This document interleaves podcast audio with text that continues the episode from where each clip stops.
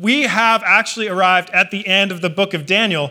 Uh, and since this is the last sermon in this series, I figure it would be good to review the land that we've covered.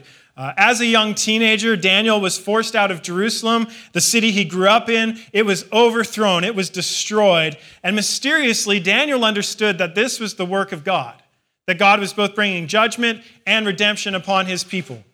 And Daniel, in this process, is relocated to Babylon, and that's where he spent his life in exile. And for the first three years of his life in Babylon, Daniel goes through an intense process of assimilation. He is no longer an Israelite, he must be a Babylonian. But somehow, Daniel managed to maintain his sense of identity. He continued to live as an Israelite while seeking the welfare of Babylon. He was even employed in the government of Babylon, the very government that overthrew his city. And from being a teenage youth all the way into being an old man, he served Babylon and he maintained his convictions. That's a beautiful feat. But what we see is it was not always easy. Serving Babylon and serving the God of Israel put Daniel's life at risk, and one time he even spent a night in the lion's den. And throughout his life, uh, Daniel saw God work in amazing ways in Babylon. And perhaps to his surprise, Daniel got to see God at work in none other than King Nebuchadnezzar, the king of Babylon. It was to this king, this pagan king, that God gave visions and dreams about the everlasting kingdom of God that would one day displace every earthly nation. And Daniel was given the ability and the gift to know these dreams and interpret these dreams, but they were given to Nebuchadnezzar. And Daniel got a first hand ticket to see Nebuchadnezzar not only come to acknowledge God, but to profess faith in the God of Israel before he died. But Daniel he outlived Nebuchadnezzar and he grew older and older. And he saw the reality of these dreams come to pass. He saw Babylon fall, he saw Persia come in. So Daniel is growing older, and in his later years, he starts to have dreams. He starts to have visions. And he too dreams about this future, everlasting kingdom of God that will displace all these corrupt earthly kingdoms and yet, throughout his life, Daniel is wrestling, especially as he gets older God, when will I go home? And he's reading the prophet Jeremiah, and he sees a promise that in 70 years after exile, God will bring his people back to Jerusalem. And so Daniel's saying, It, to my estimations, Lord, looks like you should be sending us home. And God answers Daniel. He says, Yes, you will return home, but returning home will not fix the issues of your heart or your nation's heart. You will return home, and once again, you'll be faithless. And once again, you'll experience suffering. And Daniel has a vision about the future in which a Greek king named Antiochus IV will come and wreak havoc upon the people of God and ransack the temple around 167 BC, way into the future for Daniel. Finally, in chapters 10 through 12, Daniel has one more vision that he reports to us, at least. And once again, this vision is mostly about Antiochus IV, but now Daniel sees something much worse. That Antiochus IV, he's just like a paradigm, he's just a, a glimpse of how bad things will get before the last king rules, before the kingdom of God comes. That's the gist of Daniel's life as we understand it in the book of Daniel. But what's the point? What's the point of it all? Daniel either died in exile and never saw home, or Daniel returned home and died in Jerusalem knowing that Jerusalem would fall once again. And this last vision he saw is gut wrenching. So, what's the point? How does knowing this help Daniel? How does it help us live now? But like every part of the book of Daniel, Daniel is always answering the questions how do we live in a foreign land and how do we fit in here without being swallowed up? It's the last time you're going to have to hear me say that. You're welcome. Everything Daniel knows about the future, everything Daniel sees, it doesn't breed complacency. It doesn't breed despair. Daniel doesn't retreat. He doesn't give up. Rather, the promises he sees about the future change how he lives in the present. Let me put it another way Daniel's Eschatology is never about escape, it's for endurance. Daniel's understanding and his theology of the end isn't just wishful thinking, it changes his present. As I said last week, I'm not going to go into the details of this last vision. If you want to do that, I can send you to some resources. Rather, last week we looked at how Daniel was prepared for this vision, and this week we're going to look at how Daniel responds to this last vision. So here's the idea I want to explore God gives us the promise of resurrection, and it changes how we live now. And there's two points that will help us see, see this point the promise and living with the promise. So if you have a Bible, open it up to Daniel chapter 12, verse 1. You can take one of our church Bibles home with you if you don't own one. Everything's on the screen behind me. Daniel chapter 12, beginning in verse 1. There shall be a time of trouble, such as never has been since there was a nation till that time. But at that time, your people shall be delivered, everyone whose name shall be found written in the book. And many of those who sleep in the dust of the earth shall awake, some to everlasting life, and some to shame and everlasting contempt. And those who are wise shall shine like the brightness of the sky above, and those who turn many to righteousness like the stars forever and ever. Let's begin by looking at the promise. Remember, Daniel has been thoroughly prepared to receive the vision described in chapter 11 and 12.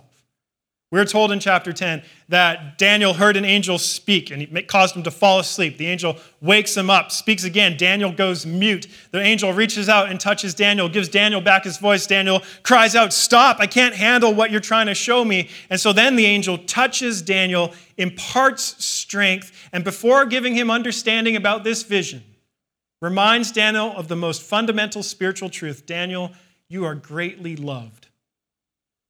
All spiritual understanding must proceed from that point. So, being strengthened by this angel, coming to remember and be anchored that he's greatly loved, the angel then proceeds to give Daniel understanding of this vision. And it's a horrible vision. It includes sights of war and the sounds of suffering. It's a tragedy, worse, it's a horror. And God knows this vision is appalling to Daniel because looking into the future and seeing intensifying and increasing suffering is just too much for anyone to bear. And with Daniel, if we've read through chapter 11 and we read about these two kings and their battles and the suffering that will be inflicted upon people, we might be desperate for hope, desperate for resolve, desperate to see how this is going to work out.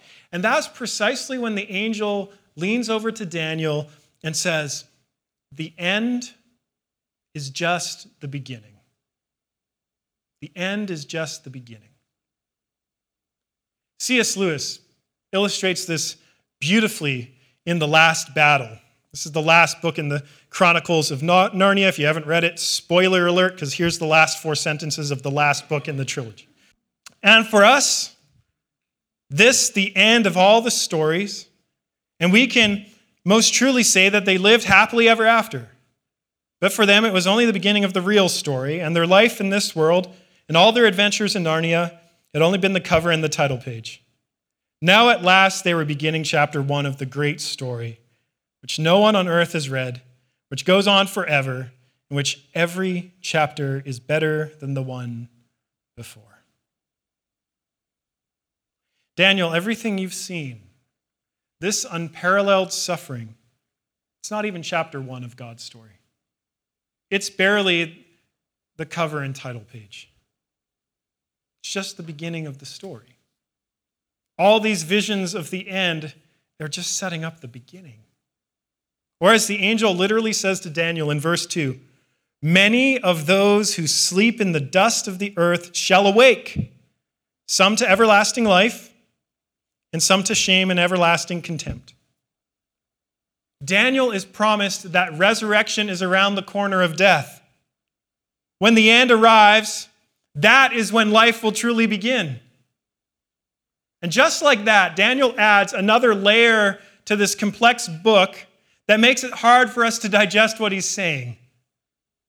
The philosopher Charles Taylor among others, has convincingly argued that we live in a disenchanted world, and because of that, he always looks like this. But he shows that this didn't happen overnight.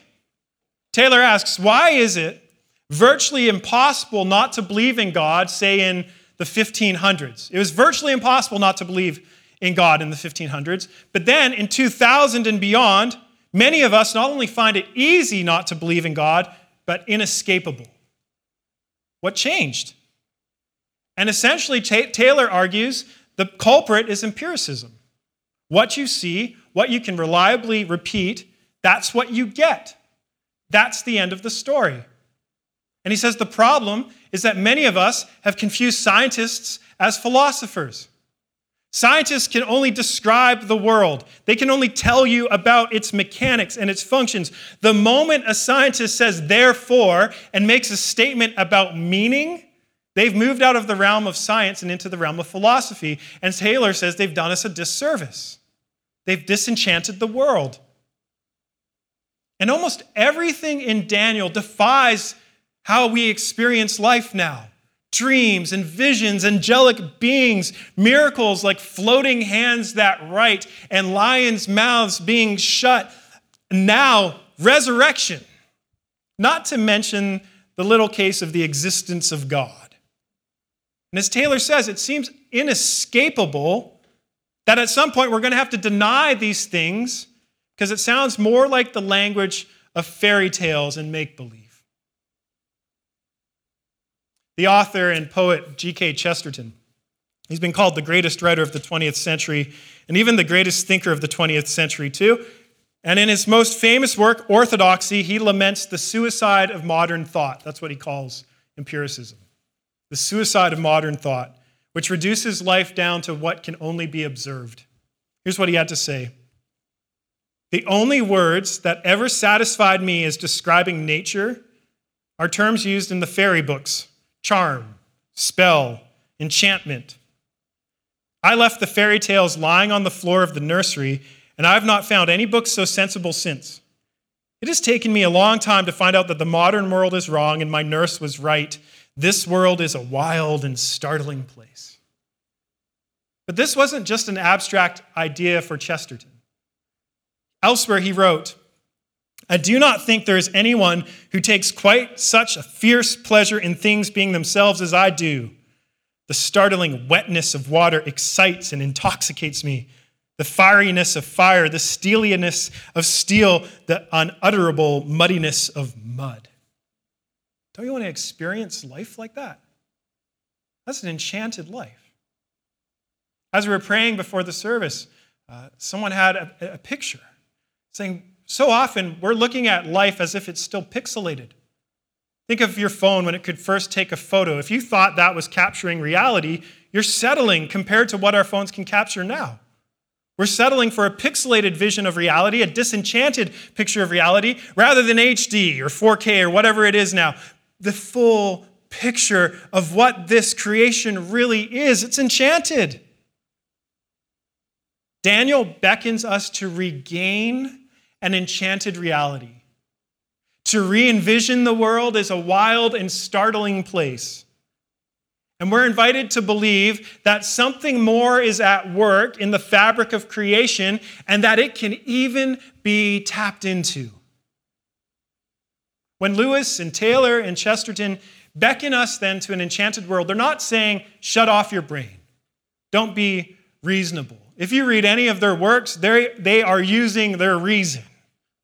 But they are arguing that truth, at least the truest truth, is deeply exciting and even romantic, dare we say, enchanted. And the promise of resurrection, then, the promise of resurrection re enchants the world. Because everything that is beautiful, everything worthy of celebration, everything that we wish could last forever, it can and it will. But I understand, even if we start to permit these things. Even if we step back and say, you know what, I want to begin to believe that the world might possibly be as you're describing it. I want to hold on to this promise of resurrection. Isn't belief in resurrection a little bit of a cop out? I've heard this time and time again when we run Alpha. And I, I know it can appear on the surface like a cheap solution, like a shrug of the shoulders, saying, ah, don't worry about it, it'll work out in the end. But that is not what the promise of resurrection is about. As the passage is clear, everyone will experience resurrection. Every single person will be physically raised from the dead, regardless if they have faith or not. Every single person will experience resurrection. Some people will be raised to everlasting life, and others to everlasting contempt. And guess what? Jesus agrees. In John chapter 5, verse 28 through 29, he says, An hour is coming when all who are in the tombs will hear God's voice and come out. Those who've done good to the resurrection of life, and those who've done evil to the resurrection of judgment. And this teaching might make us a little squeamish. But this is what makes the resurrection substantial rather than a cheap do over. Because the promise of resurrection, it re enchants the world, but it's also a promise of justice. The resurrection is a promise of justice. All the grievous injustices, tragedies, and, and of history, all the horrible suffering, all the greatest losses, God will respond in a definitive way all of the agony and hurt and disorder and the chaos of earth, it will be healed and mended and made whole, or as J.R.R. Tolkien puts it, everything sad will come untrue. But to do so, God will raise us from the dead, judge us, and hold us to account, and some will receive life and others condemnation. And so there's something fearful about resurrection, isn't there? But the promise of resurrection held out to Daniel in this moment isn't meant to induce fear. It's supposed to be comforting, wildly comforting. Daniel is assured that God has not turned a blind eye to suffering. And even though it looks like evil and death and tragedy will have the final say, even though it looks like they will be victorious in the end, God can undo it all in a moment, and He will because life will have the final say. Better yet, love will have the final say. And Daniel himself is promised he's going to have a place in this everlasting kingdom, even if he doesn't see it immediately in his own earthly life. Look at the end of the chapter, verse 13. You shall rest, which is a nice way of saying you shall die and shall stand in your allotted place at the end of days. So, the simplest way this promise of resurrection can be distilled it's all going to be okay. It's all going to be okay. Daniel, you're going to die. And you will rise again. And God will bring about justice. And God will make everything right. It's all going to be okay. You see, the promise of resurrection, it re enchants the world, gives us hope that one day there will be justice. It gives us the assurance that everything's going to be okay. And so, having looked at the promise, let's consider how we live with the promise. How do we live with the promise? The promise surely raised a lot of questions for Daniel, right? As it does for us. Uh, how is this going to work out? What happens in between death and resurrection? Where do we end up there, right? And will it really make everything okay? Will my family be there or not? All these sort of questions come to our mind, but Daniel doesn't get any more, any more details. The angel says to him in verse 4 Daniel, shut up the words and seal the book until the time of the end. But Daniel, he is wrestling what he's just seen, the suffering it entails, and the promise of resurrection. And so he writes in verse 8 I heard, but I did not understand. These are the best words in the book as far as I'm concerned. If you've been confused at any point in Daniel, guess what? Daniel was too. I heard, but I did not understand. That's a relief. But then Daniel, struggling to make sense of it, he asks, Oh, my Lord, what shall be the outcome of these things? But again, the angel just repeats the same message in verse 9 Go your way, Daniel. For the words are shut up and sealed until the time of the end. And again in verse 13, Go your way till the end. How do you just go your way after something like this? What are you supposed to do? How are you supposed to live? When I was seven years old, my grandfather died from lung cancer, and it was the most devastating thing to happen to me. How do you go your way after you lose a family member? And to my surprise and to my parents' surprise, when we were working through his will, he left to me all of his carpentry tools two massive boxes of carpentry tools. And I used to spend hours in, in my backyard with my grandfather, and uh, we, would, we would pretend that we were on these daring missions. And he would fashion for me out of wood swords and shields, much to my mother's displeasure. And when he died, he left me two boxes of tools. And for many years, these two large chests just collected dust in our workshop. Sometimes I'd open them and rummage through them to find a tool here or there, but I had no aspirations of being a carpenter. And so, for the most part, they went unused. And sometimes I felt guilty growing up because I had this incredible and thoughtful inheritance, an inheritance that some cousins made clear should have gone to them. And decades later, my parents are moving houses, and we have to make a decision of what to do with these tools. They say we can't just keep holding on to them, Alistair. And I felt freedom to take just one or two items as keepsakes and to give the rest away, to have one or two items that Julie and I have hung up in our home and to give the, the rest away. Why? I realized something. My grandfather really didn't care if I became a carpenter. And frankly, I showed no possibility of that as a youth.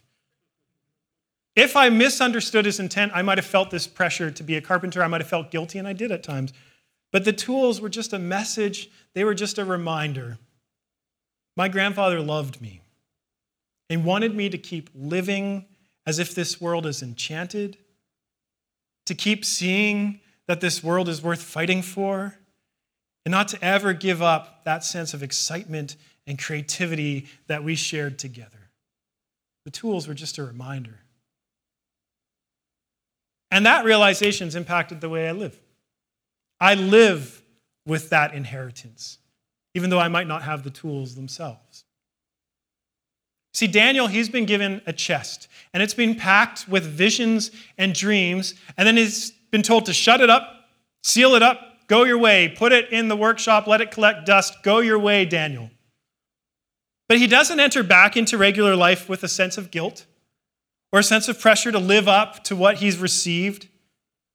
Instead, he's sent back into his everyday life knowing that this world is, in fact, enchanted and exciting and worth fighting for, and it impacts the way he lives until his very last breath. Daniel gets to live with the promise. And we see how we live our lives here and now, it matters. After all, Daniel's been told in verse 3 and 10 the wise will shine like the brightness of the sky, like the stars forever and ever and they shall purify themselves and make themselves white and be refined, but the wicked shall act wickedly. The passage is really clear. It is the wise who are going to inherit eternal life, and it's the wicked who are going to inherit eternal contempt. But how is that good news? How does that free us up to live in the present? If we're honest, on the surface, this sounds more like Islam or Hinduism. Islam teaches that you can't know your eternal fate. You just can't know. And at the end of time, your life is going to be weighed in scales. And if your good deeds outweigh your bad, you will inherit eternal life. If your bad deeds outweigh your good, you will go to destruction. And so you have to follow the teachings of Muhammad and you have to submit to the instructions of Islam so that you can have your best shot at success.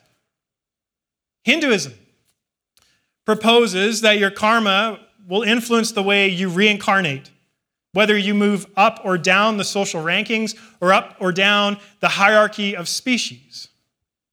And so you need to purify your thoughts and your attitudes and your actions because if you don't, if you do bad things, guess what? You might come back as a Dalit.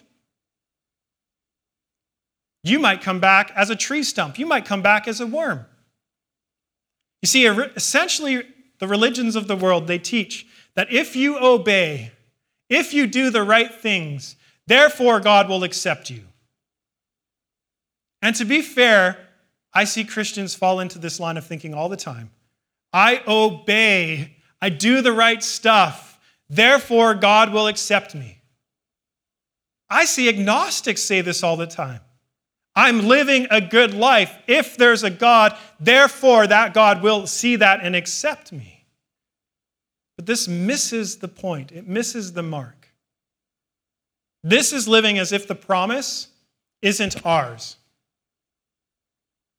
It's living as if the promise has to be earned or that it's in jeopardy. You're living up to the promise. And when you live this way, you'll never have assurance. You'll never have confidence. You'll never know if it's ever truly yours. How can you know if you're good enough? How can you know if the scales will tip in your favor? How can you know if your karma will ever balance out? And when you think it's all on you, you're going to be racked with guilt and shame. And worst case scenario, you might become so disillusioned that you throw away any religious thought altogether and you settle for a disenchanted, boring world. Daniel lived with the promise. God promised Daniel, You will be raised on the last day. Daniel, you will stand and have your allotted portion in the kingdom of God. The promise has been made. God doesn't take promises back. The promise is already Daniel's. He can take it to the bank. So, how do we live with the promise? How do we live with the promise of resurrection? There's a somewhat baffling scene in the Gospel of John. One of my favorite scenes, but admittedly somewhat baffling. Lazarus, close friend of Jesus, the brother of Martha and Mary, becomes sick. He becomes gravely ill. And word is sent to Jesus. And the word is simple Lord, the one whom you love is ill. Now, you would think Jesus would hightail it to Bethany, but that's not what happens. Jesus just goes on with life. He intentionally doesn't go back, and it baffles his disciples. Jesus intentionally waits in this passage for Lazarus to die. Not only to die, but he waits three days. Because in the Jewish uh, mythology of the time, the soul stuck around for three days or so. And so he wanted people to be assured he's dead, he's gone. When Jesus arrives, Martha goes out to meet him. And in John chapter 11, verses 21 through 37, we get this interaction between Martha and Jesus. And here's what we're told Martha said to Jesus, Lord, if you'd been here, my brother would not have died. But even now I know that whatever you ask from God, God will give you. Jesus said to her, Your brother will rise again. Martha said to him, I know that he will rise again in the resurrection and on the last day. Jesus said to her, I am the resurrection and the life. Whoever believes in me, though he die, yet shall he live. And whoever lives and believes in me shall never die. Do you believe this? She said to him, Yes, Lord, I believe that you are the Christ, the Son of God who is coming into the world. Then Mary runs out to Jesus and he just simply weeps and shares their grief. And then he walks to the tomb and he speaks the words, Lazarus, come out. And Lazarus comes back to life. The world is enchanted after all. Tragedy is being undone. Everything will be okay. But have you ever wondered what's the difference between the resurrection of Lazarus and the resurrection of Jesus? Or any of the other resurrection accounts in the New Testament? Jairus' daughter being raised from the dead, the widow of Nain's son being raised from the dead. How is that resurrection different than the resurrection of Jesus Christ? If other people have been raised from the dead, what makes his resurrection so special? Lazarus, Jairus' daughter, the widow of Nain's son, they all died again. They all died again. Jesus Christ, crucified, put in the tomb three days, raised to life, never to die again. He left death in the grave because the resurrection validated that he really does have eternal life. That death cannot corrupt his life or hold his life in the ground. And so he bursts forth through the grave. Why? He said it I am the resurrection and the life. And so the promise of resurrection is nothing less than the promise of Jesus Christ himself. You don't go to God and say, Give me some resurrection. You go to God and say, Give me your son. Give me Jesus Christ. And if he's in you, you will be raised to life. And Jesus assures us of this. He demonstrates to us I can do this. I can speak the word, and the dead come to life. But here's the promise if you come to me and you believe in me, I will do this for you. We have that promise. But the promise is even greater than that. The resounding message throughout the New Testament is if you believe in Jesus, the Spirit of the living God fills you. And as Paul says in Romans, the same power that raised Jesus Christ from the dead is at work in you. The same power is at work in you. If you're in Christ, you're living with the promise that He will dwell in you and raise you to life on the last day. But guess what? He'll begin raising you to life even now. You see, living with the promise of resurrection is not just the hope that one day we'll inherit eternal life. Living with the promise of resurrection means eternal life has started for you. You're already living it. But you have to go through a process of death and resurrection. Let me spell it out in a few ways. If you live with the promise of resurrection, it changes your character It changes your character. No ifs, ands, or buts about it. If Christ really dwells in you. Because Jesus will point out times and time again hey, this area of your life where you feel like you have no control, guess what? You don't. And there's death at work in you. But I've died. I've defeated that. And with me, I will bring about new life. So maybe you've been struggling with addiction or alcoholism or with drugs or with sexual patterns that you can't seem to break. Maybe you're a relentless gossip or, or judgmental or just angry and can't seem to get it under control, and you've tried everything by your own strength. But Christ says, I'll do it with you. Because I've died and come back to life. And so, these things in you that need to die, I will help them die, and I'll meet you and walk with you and raise them to life. Resurrection changes your character, it changes your relationships. And that's the part I think most of us wish it didn't change. We could take a Jesus and me thing, but a Jesus and me and all of my neighbors. If you've been racist, I guarantee you, you've been racist, first off. Racism is not a binary, am I racist or not? It's a spectrum of how racist are you. And when you change that mindset, there is always room to repent. But if you've been racist, you inherit the kingdom of God. Who do you think God's going to sit you across at that banquet feast? Have you ever thought about that? if God tells us to love our enemies, do you think that maybe at the great banquet of the kingdom of God, he might sit you across from your enemies? People at least you perceived as enemies on this earth? You see, when resurrection takes a hold of us, it starts to show us these patterns of relating that bring about death and destruction. And Jesus says, I've died. There's a new life at work in you where you can start to love people without condition, where you can start to love people even though they have differences. You can start to love and serve people even though they don't share all of your opinions and thoughts and perspectives. You might have tried to do that on your own strength and feel like you're always falling short, and Jesus says, I'll do it with you. You pray and walk with me and walk with others. Resurrection changes our hope. We see that in Daniel. Daniel does not have an optimistic view about earthly kingdoms. They're kingdoms of suffering. Things are going to get worse before they get better. But Daniel doesn't go to despair. Why?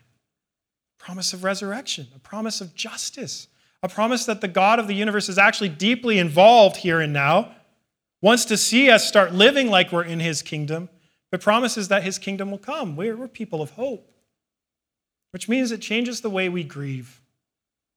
Christians ought to be the best grievers in the universe, but I, I fear sometimes we settle for platitudes and proof texts because we're scared of pain. The scriptures say, Rejoice with those who rejoice and weep with those who weep. The resurrection gives us the power to grieve well. Why? Because whatever awful thing that is happening, it does not have the final say.